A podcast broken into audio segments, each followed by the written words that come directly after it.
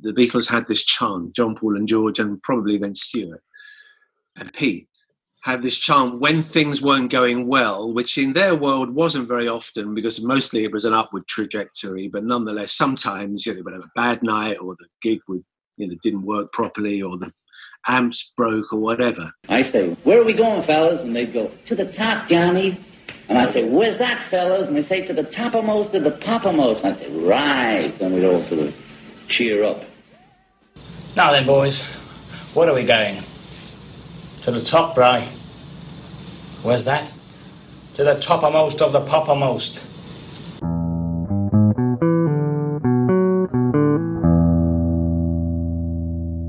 Hi, everybody. Welcome to Toppermost of the Poppermost. I'm Ed Chan. I'm Kit O'Toole. And I'm Martin Quibell.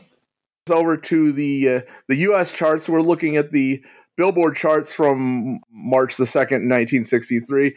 It starts out with Walk Like a Man from Frankie Valli and the Four Seasons. We've talked about Frankie Valli already, but we actually found some additional stories about them encountering Beatles. Yeah, I mean, this is a fascinating story you found, Ed. Well, let's do this chronologically. Frankie Valli claims that he was actually there in 65 when the Beatles were in Rome. Yes. Yes, he does. Yeah. So, what Frankie Valli says is that he was able to find out where their hotel was and he wanted to call them up and see if he could come over and visit. Yeah, so it turns out that the Beatles and Frankie Valli and the Four Seasons, you know, were big fans of each other. And so Frankie always wanted to meet them. And so he called the hotel where the Beatles were staying and asked for John Lennon's room. And I love that John grabbed the phone when he was finally patched through and asked if, you know, is this really Frankie Valli? And he said, yes. You know, it was. He said, I found out you guys were here, just wanted to say hi. And so uh, John said, fine, you know, come on up to the suite. And so all four of the Beatles were there, it turns out. And so Frankie said they spent about 90 minutes together just chatting and talking music, obviously. And they were saying that they were big fans of the Four Seasons and it was mutual. So that sounds like it was a really cool encounter. And Frankie describes the gentleman who picked up the phone as their roadie. That had to have been Mal. Yeah, had to Yeah. have been. Yeah. So, uh, once again, call, calling Ken Womack. Yep. We want this story in the book. exactly. And then, not Frankie Valli, but Bob Gaudio of the Four Seasons describes a dinner he had with John Lennon during the Lost Weekend. This ought to be good. So John Lennon was talking to Bob Gaudio, and he mentioned that he liked the record with the newspaper cover. Uh, Now, of course, he did the same thing with "Sometime in New York City," but he wasn't talking about his own record. No, indeed. He was speaking about an album from 1969 by The Four Seasons, and it was called The Genuine Imitation Life Gazette. And if you look at the album cover, it's very similar to the album cover to Sometime in New York City. And as we must remember, it's not "Sometime in New York City"; it is "Some time in New York City." It's not one word; it's two. Of course. Some some people take that very seriously. I always forget that too, actually. I always say sometime in New York City. Some time in New There York. City. But yes, John was a big fan of this psychedelic concept album that they'd released in 1969. Well, I wonder would he play that followed by "Thick as a Brick" followed by "Some time in New York City"? Huh? It's the all newspaper cover collection. If anyone else knows of any album covers that have newspapers on the front cover, then please get in touch. But anyway, he said, that's one of my favorite albums. And to hear something like that from John Lennon, to know that he played it and listened to it a few times, that itself was worth the journey.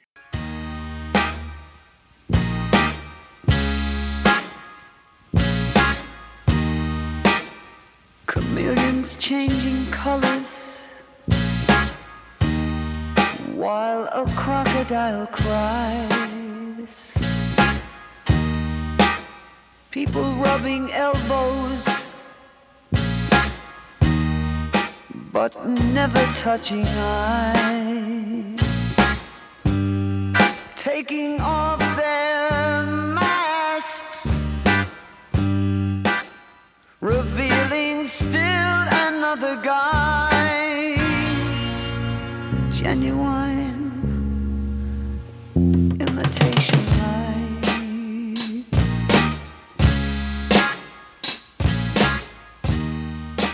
People buying. All right, at number 10 was uh, What Will My Mary Say by Johnny Mathis. I must be going. Don't go, My heart is showing. don't go. I better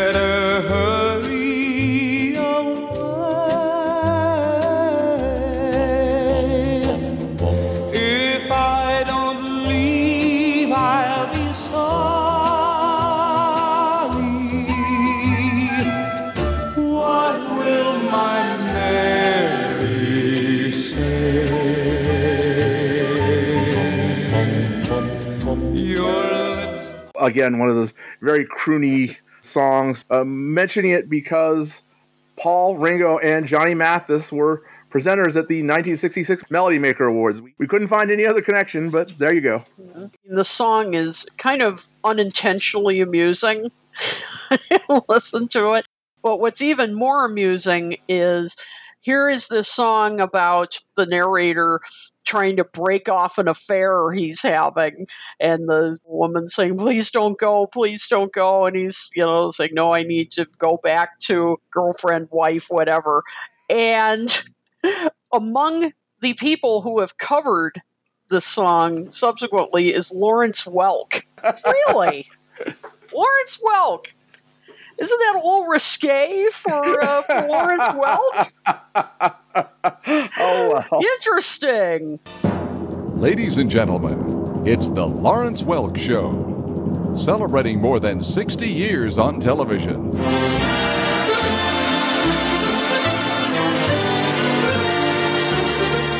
and, and he released his version the same year. I just had to throw that in because I just thought that's fascinating. That is fascinating, even though the, the Beatles connection is pretty tenuous Yes. here. But all right, well, there is a connection, so we'll include it. All right, there you go. okay, at number 18, a song which has many more Beatle ties, Send Me Some Lovin' by Sam Cooke. We've talked just a little bit about it, but both John and Paul would do covers of it. Send me some loving.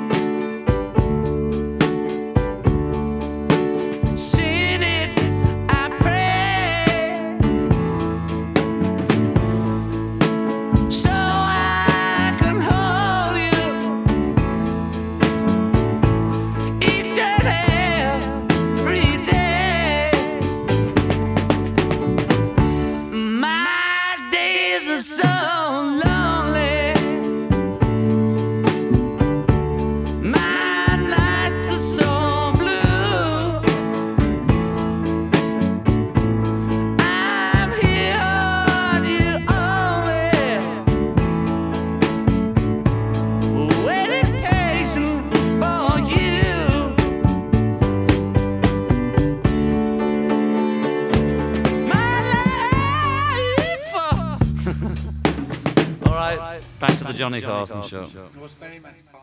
You know, on the rock and roll album and then on the Russian album. Yep. Yep. Both good versions. Yep. Arguably better than the Sam Cooke version. Yeah, and I love Sam Cooke. Who doesn't? You know, one of the best voices ever.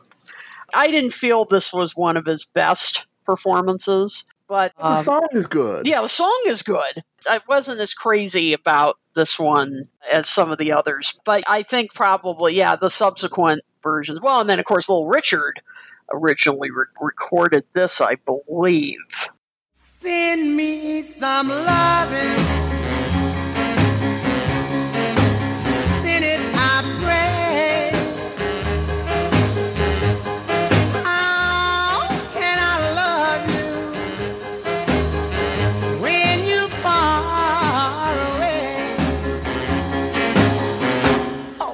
This was originally recorded by Little Richard.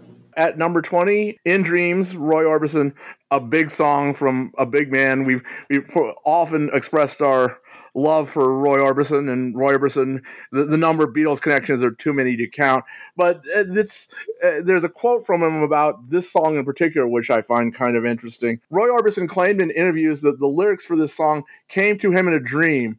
He wrote the music once he woke up. Typical of many Orbison songs, it's a heartbreaker. Asleep at night is the only time he can be with the one he loves, as when he wakes up, she's gone. The song never repeats a section. In 2 minutes and 48 seconds, it goes through seven movements with distinct melodies and chord progressions. Does that sound like somebody else we know? I think I need to sleep more. There's that, and Roy Orbison didn't go around saying, "You know, I dreamed that song in dreams." Yeah. I never thought of in dreams that way, but wow. and when you listen to it, you really listen to it. You you can see it is almost like one of those you know McCartney. Let's piece together a bunch of stuff and make it work. That's true. You wouldn't think that they would fit together, and there's there are you know seven little sections of melody, hmm Wow. and there it is. Now we know how Paul was inspired to do something. Well, I, I don't know whether that came up on the bus or not. no, maybe not on the bus, but hearing some of Roy's songs may have inspired him consciously or unconsciously. All right, at number 24, The Night Has a Thousand Eyes by Bobby Vee. As I was mentioning to Kit, how did Bobby Vee stick around as long as he did?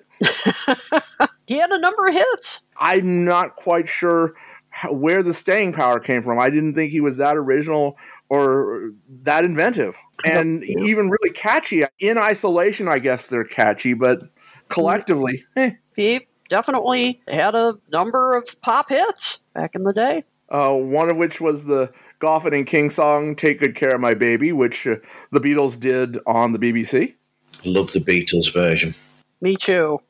And then, well, a year later, Bobby Vee and the Eligibles, the Eligibles consisting of Sonny Curtis from the Crickets and several others, would record a song called She's Sorry. Yeah, yeah, yeah. Guess what they were trying to do? I, can't, imagine. No. She's sorry,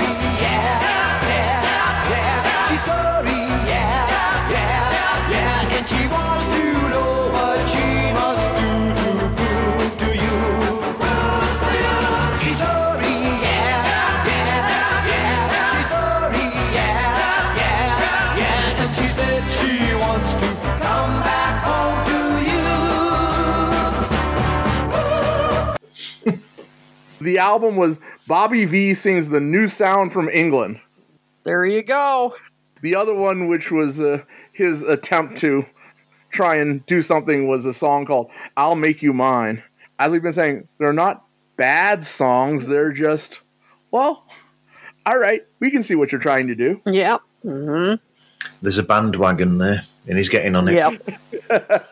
But Night Has a Thousand Eyes, it's I like the tune. Yeah. Uh, Bobby Vee sings it good enough. I mean, it's not a great vocal performance, but it works. That is a good pop song. I do like it. At number 36 was Days of Wine and Roses by Henry Mancini. One of the composers that John and I admire very much is Henry Mancini, known better to his friends as Hank. Ready, Henry? Ready, John. Uh, thank you, Hank, sir. Hank, as his friends called them. Yes. Call him according to John and Paul from the music of Lennon and McCartney. Mm. Yeah, and of course, I mean, what can you say about Henry Mancini? I mean, the legendary composer, and this was and is a beautiful song, you know, from a heartbreaking film. And yeah, I like Andy Williams. I'm not a hardcore fan, but he does sing this beautifully. And and, and if you know about the film and, and all, I mean, it captures the story extremely well. A it's a classic, no doubt about it.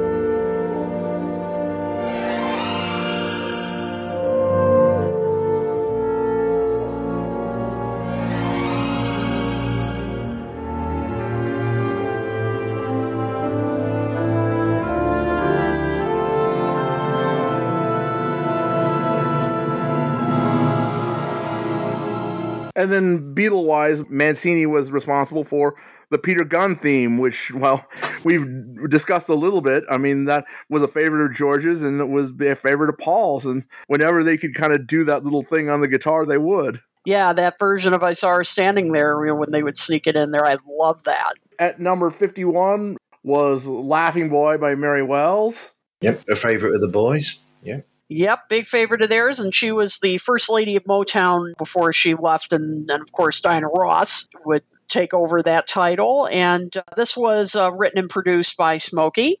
And interestingly, Motown was convinced that this was going to be a major hit for her, and it really only reached number 15, which, you know, that's still. That's good enough. That's you know. good enough, but I guess they were very disappointed. You know, they thought this was going to be like a monster number one hit. Laughing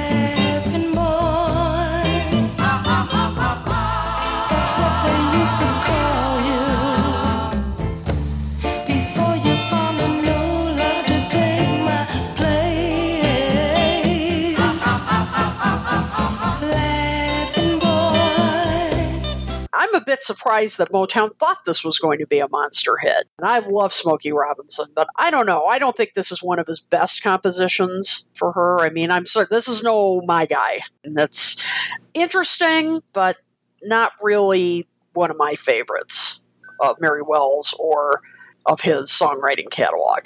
All right, uh, number 66, That's All by Rick Ricky Nelson. We've discussed Rick Nelson plenty here. Yes. I can only give you love that lasts forever and the promise to be near each time you call. And the only heart I own for you and you alone, that's all. This is a nice tune. And it's really a standard. It's a great American songbook standard. It dates from 1952. Nat King Cole introduced it, and it's a beautiful song. And it's a decent cover. You know, he kept it simple.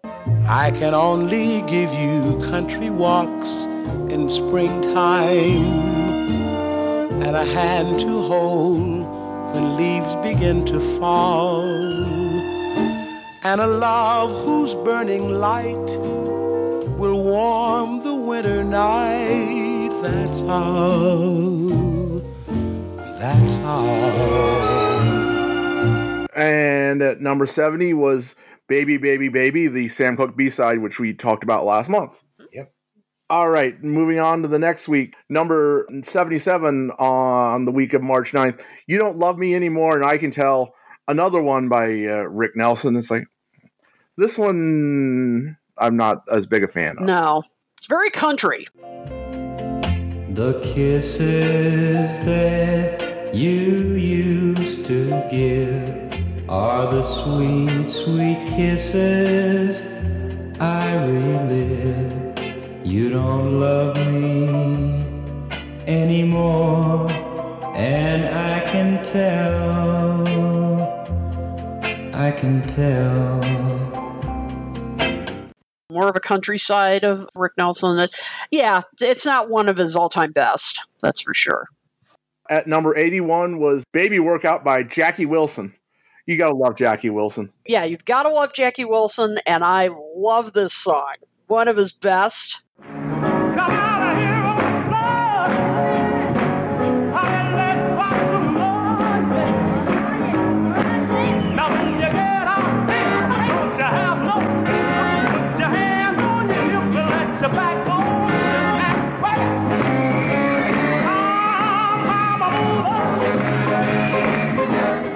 If you can sit still while listening to this song, you've got no soul. You know, somebody needs to check your pulse.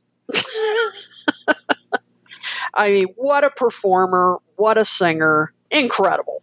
The Beatle link here is Jackie Wilson had recorded Lonely Teardrops, which was a Beatle favorite, but most notably, Lonely Teardrops led to the Isley Brothers writing Shout. And well, the Beatles would cover Shout.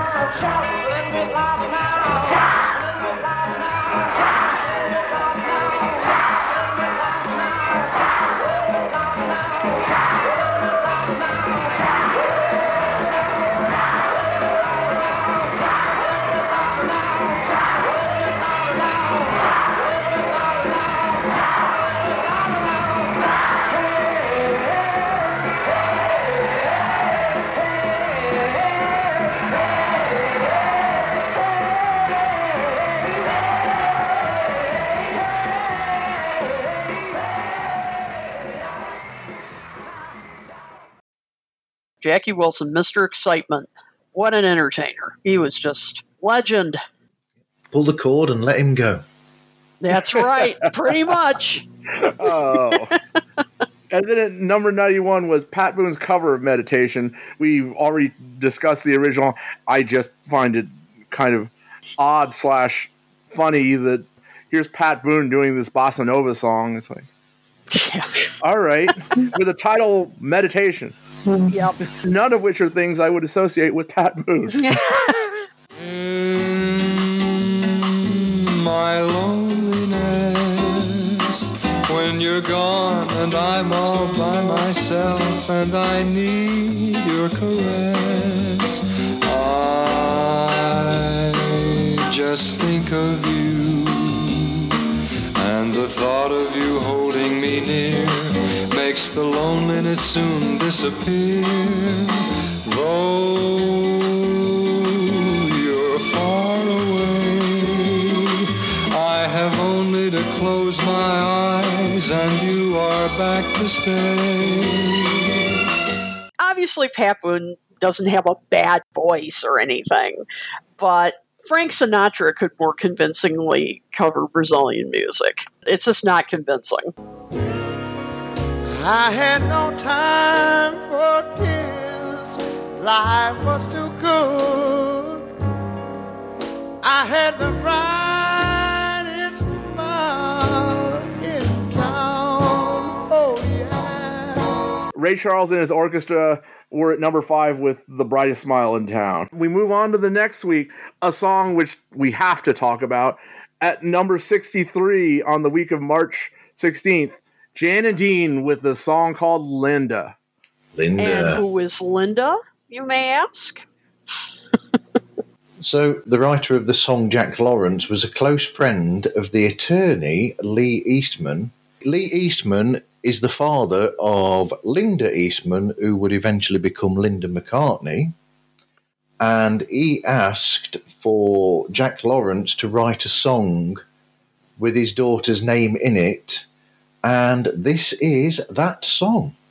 The rest of that story was that apparently they didn't feel there were enough songs with Linda in it, and Linda felt a little bit left out. Now you know why Paul went around singing Mary Had a Little Lamb. you know, th- those scars stayed with Linda into adulthood. Lee Eastman said, I want my daughter's name in a song, a hit song. Although Jack Lawrence was still at the end of his military term at the time, I believe, he's, he wrote it and uh, it actually more or less worked out. Yeah, and it's a very interesting song. You know, it almost has like a doo-wop quality to it. Well, this is the Jan and Dean version. Yeah, the Jan and Dean version, yes. Lots of people have done this song. Sinatra had done this song. hmm And of course, since it's Jan and Dean, it's also, you know, very Beach Boys ish. La la la la la la la Linda. Very good, Ed. oh, thank you. That's being capped. Well, I, I I have to give Martin something to cap every week, every month. nice rendition. just, just, just a little bit. Yeah. You do it with me. We'll do it at the next fest. there you go. All right. We'll, we'll get in the talent contest. We can do that. Yeah, I love it. I, I can't find anything to prove it, but I'm wondering if their friend Brian Wilson was involved with this as well. I, I don't know. Possibly. It's possible. I don't know. Yeah, that's a good question. Because he used to work with them a lot, and they used to work with him a lot, didn't they? There was a lot of back and forth between them. Could be. I'm not sure. But I can't find anything to say yes or no to that. Yeah. When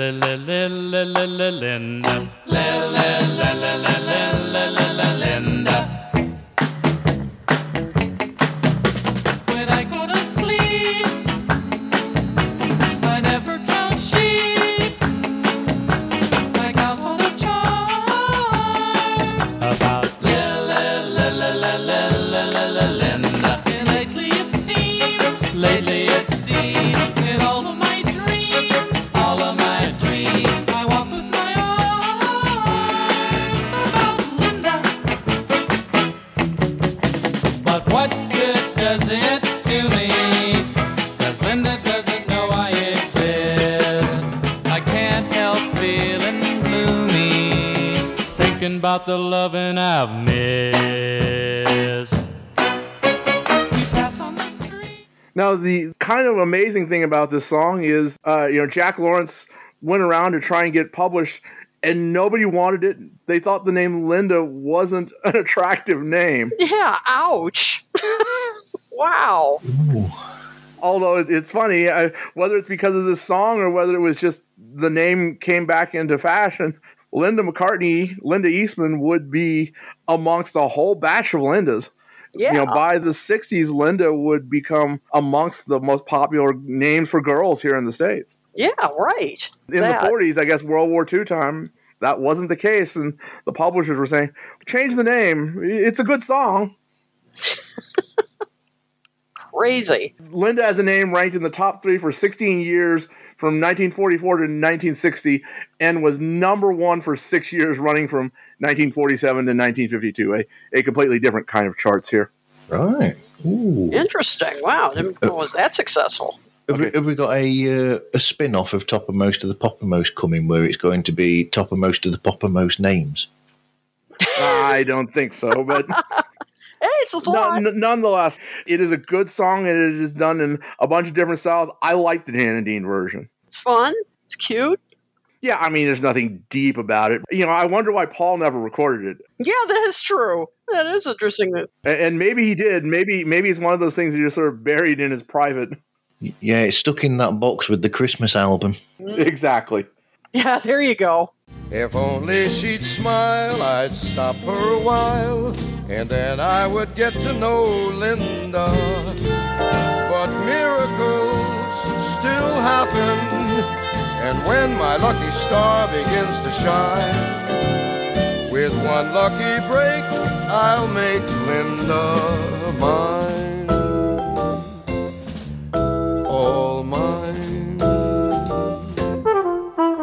Moving on from there, at number 86 was yet another different Rick Nelson song, I Got a Woman. Again, a cover. I got a woman way over town.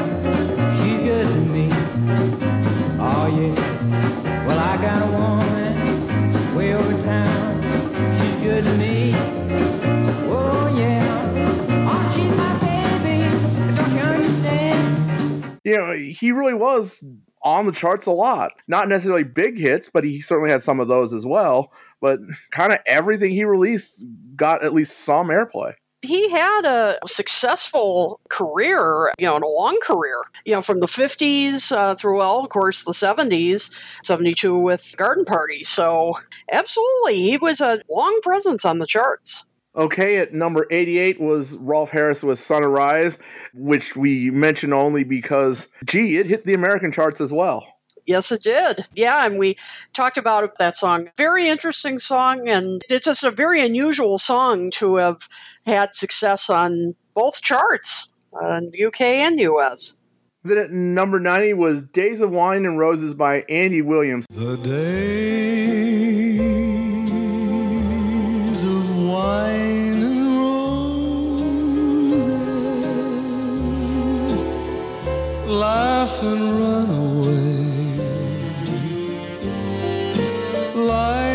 child at play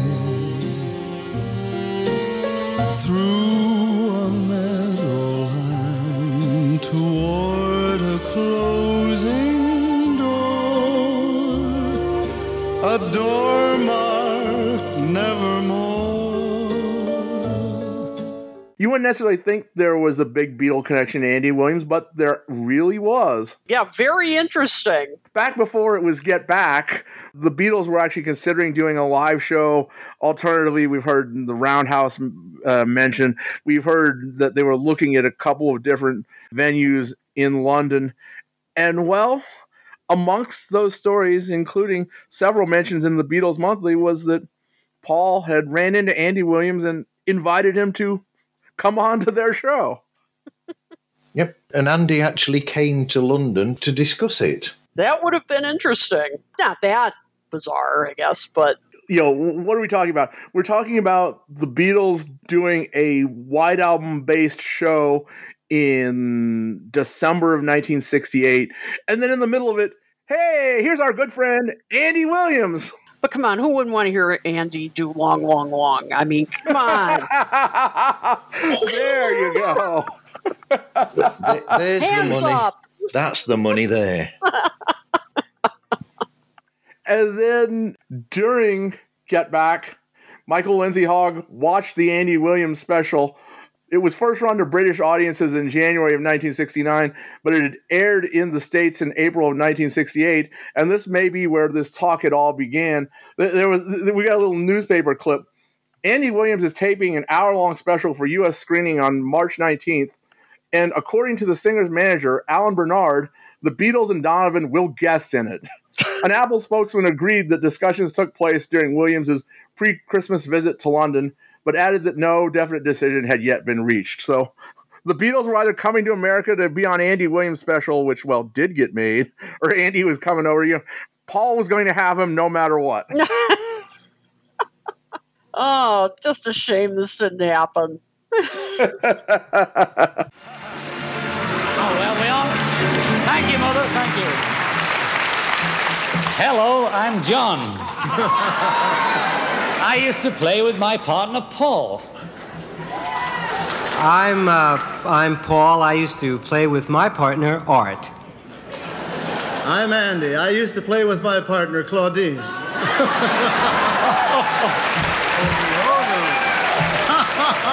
Uh, this partner of yours, did you two do anything creative? And creative, creative, like uh? Well, I guess you could say we came up with three hits. Oh, that's very good. Yeah. At number 100 on the week of March 16th, Nothing Goes Up Without Coming Down by Nat King Cole. I can't stop you, so go your way. If that makes you happy, I've nothing to say. But nothing goes up, no, nothing goes without coming down. Very interesting track for Nat because it was more on the soul side than his usual jazz fare. You know, you could picture someone like Jerry Butler, you know, singing this. I mean, it was uh, just very different sound than you would usually picture for Nat King Cole. So we move on to the week of the 23rd. At number 74 was uh, Surfing USA by the Beach Boys, you know, one of their big hits. Classic. Yeah. Absolute classic. But there's a great story which goes along with that as well. Looky here. Ah.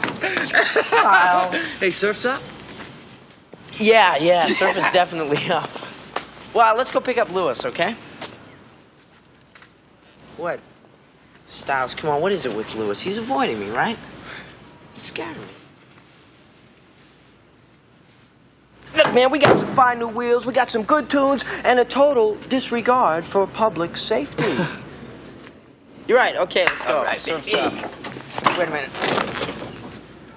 These waves are mine. We'll all be planning out a route we're gonna take real soon. We're waxing down our surfboard. Dhani Harrison, years later, would be watching the film Teen Wolf, and he fell in love with Surfing USA. I remember that movie well. I used to love that movie too. And so, because of that, uh, Olivia went and found a copy for him, but George wasn't happy with that. you know, George says, "Well, well, you like that? Well, here, listen to this. This is where they got it from." And he played him Chuck Berry. I love that story. Incidental here, th- this song, Surfing USA by the Beach Boys, going back to something from earlier, this has actually got Jan and Dean on the in the background singing with the Beach Boys. Oh, really? Well, there you go. More connections. Okay, at number 82 was uh, On Broadway by the Drifters. Not just Leiber and Stoller, but Mann and Weil, and we've discussed them, you know, Brill Building, Cubicle next to Goffin and King. And there's another connection, kind of tenuous, but the original version of On Broadway, which was Mann and Weil, when they wrote their version of it before uh, they then gave it to Leiber and Stoller, who then rewrote it for the Drifters. When Weil and Mann wrote it originally, they gave it to the Cookies. Right. So, again, there you go. Connections upon connections. Exactly. And Phil Spector was apprenticing under Leiber and Stoller at that time. And he played the guitar solo on the Drifters version of On Broadway. There you go. The connections are endless. And Mann and Weil also wrote uh, Where Have You Been All My Life, which is a great song that the Beatles do in the Star Club sessions. Indeed, originally recorded by Arthur Arthur Alexander. Alexander. Yeah, there you go. One of our faves. And covered by Gerry and the Pacemakers. Hey. Well, there you go. It- It, ah. it, it all comes together. Oh my God. Can you stand it? Okay, at number 83 was The Marvelettes with Locking Up My Heart.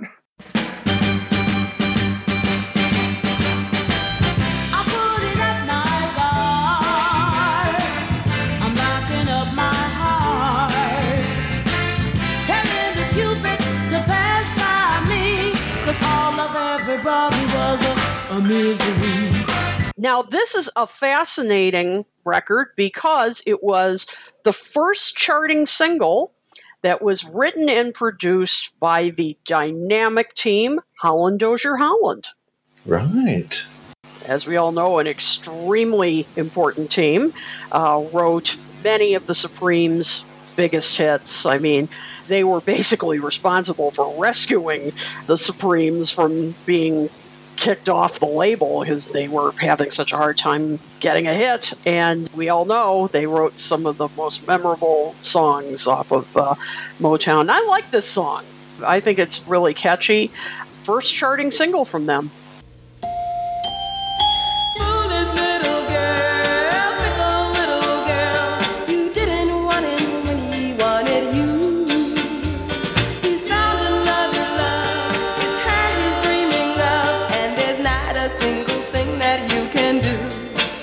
At number 86, Foolish Little Girl by the Shirelles. The Shirelles, of course, known best for Will You Still Love Me Tomorrow. This is not on the level of that song. I, I mean, it's it's okay. It's a little cutesy for me, just not to my taste, but the Shirelles perform it extremely well. I mean, it's just kind of a classic girl group kind of sound of that time. Yeah. Mm. Uh, number 7, This Empty Place by Dionne Warwick.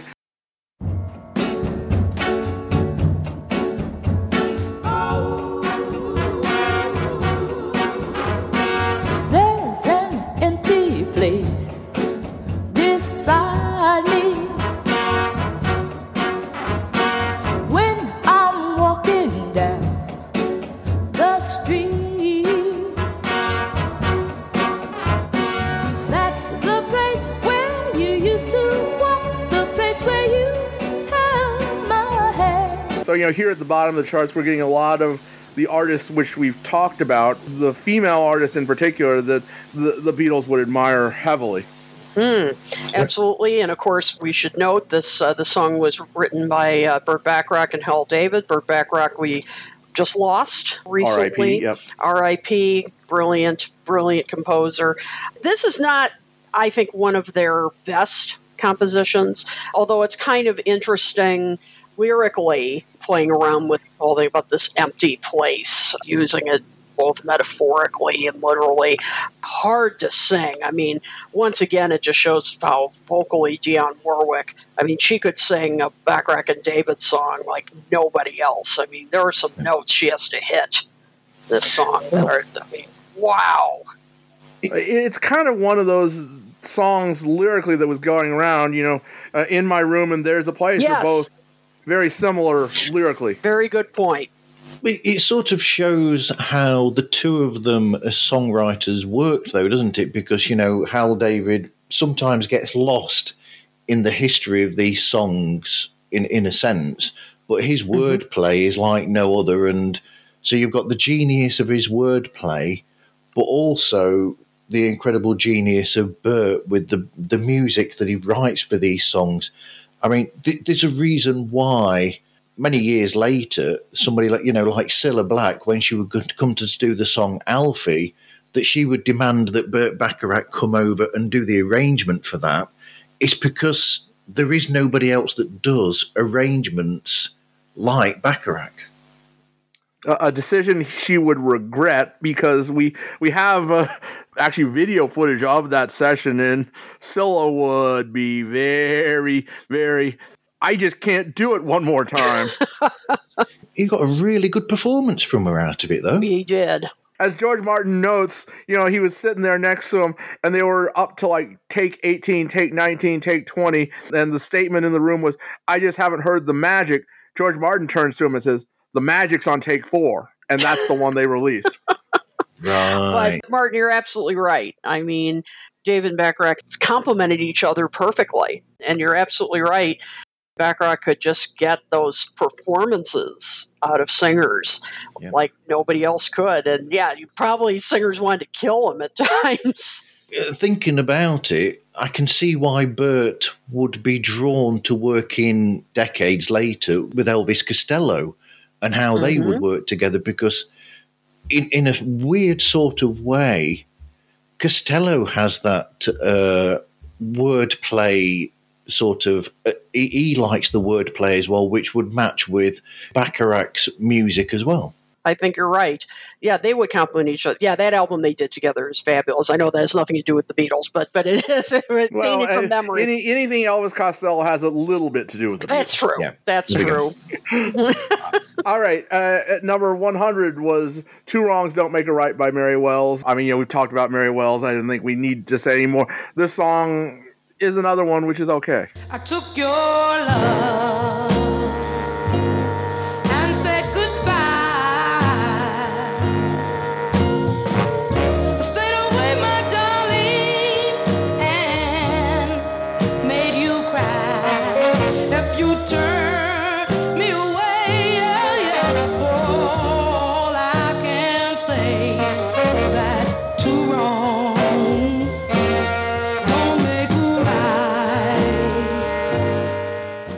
this one I like better. The Laughing Boy. I think this one it's nice, uh, bluesy style ballad, uh, co-written by Berry Gordy and Smokey Robinson. It was the B side to Laughing Boy. In fact, I actually like this one better than Laughing Boy. And oh, and it was uh, originally recorded by a gentleman we also just lost recently, Barrett Strong. All right. Uh, so for the last week in March on the Billboard charts, uh, March 30th at number one, He's So Fine by the Chiffons. We, we've already discussed George and the lawsuit, but here it is at the top of the charts. Wow. My goodness. Yep. We we all know the connections, and but it's a you know it's a great it's classic. Classic. It's, it- it's, a, it's a good song. Yeah. But, uh, all right. Then jumping down to number 75, we got Bobby Vee again with Charms. He's back. Pretty charms, pretty little charms. See how they sparkle in the sun. Another one which is not all that memorable. No, I, I'm not insane about it. It's a pop song. At number 77, A Love She Can Count On by the Miracles. Smokey, you know. Good old Smokey, Yeah. and I, I like this one actually. he, he can do no wrong. exactly. I- He's Smokey. What can you say? It's a lovely laid back song, this. Yes, I agree.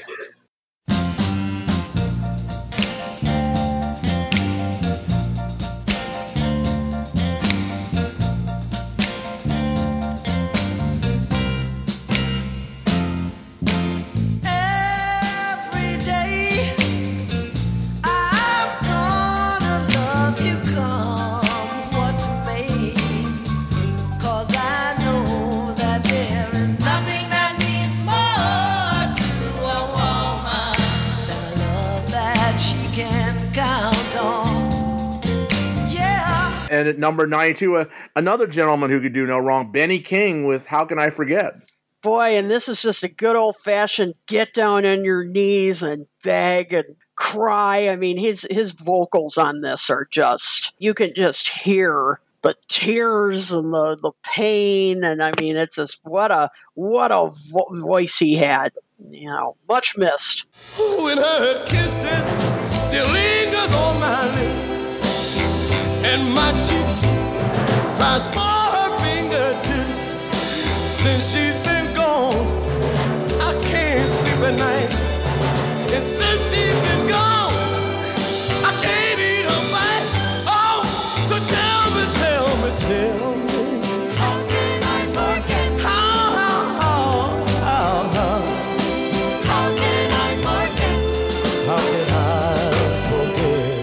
And then finally at number 98, we had the Appalachians doing Bony Moronie, a song that John Lennon loved a lot. This was very interesting. it's fascinating. You know, this this all acoustic version, you know, you wouldn't hear think of Bony Moronie being done in this this manner. Um, well, and and charting even. I mean, you know, it's a it's a really good version, but it doesn't sound like either what you would expect or even really a pop song. No, not at all. And I was trying to find information on the Appalachians and, and really didn't get very far. Uh, did you guys find? I didn't find anything much at all. No. So, uh, yeah, if any listeners out there know anything about the Appalachian, I'm very curious.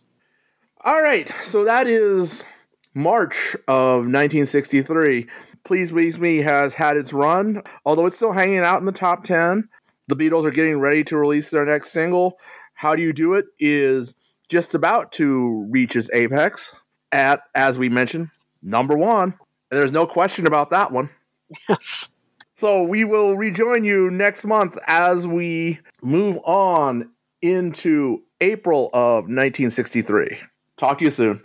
Bye. Bye.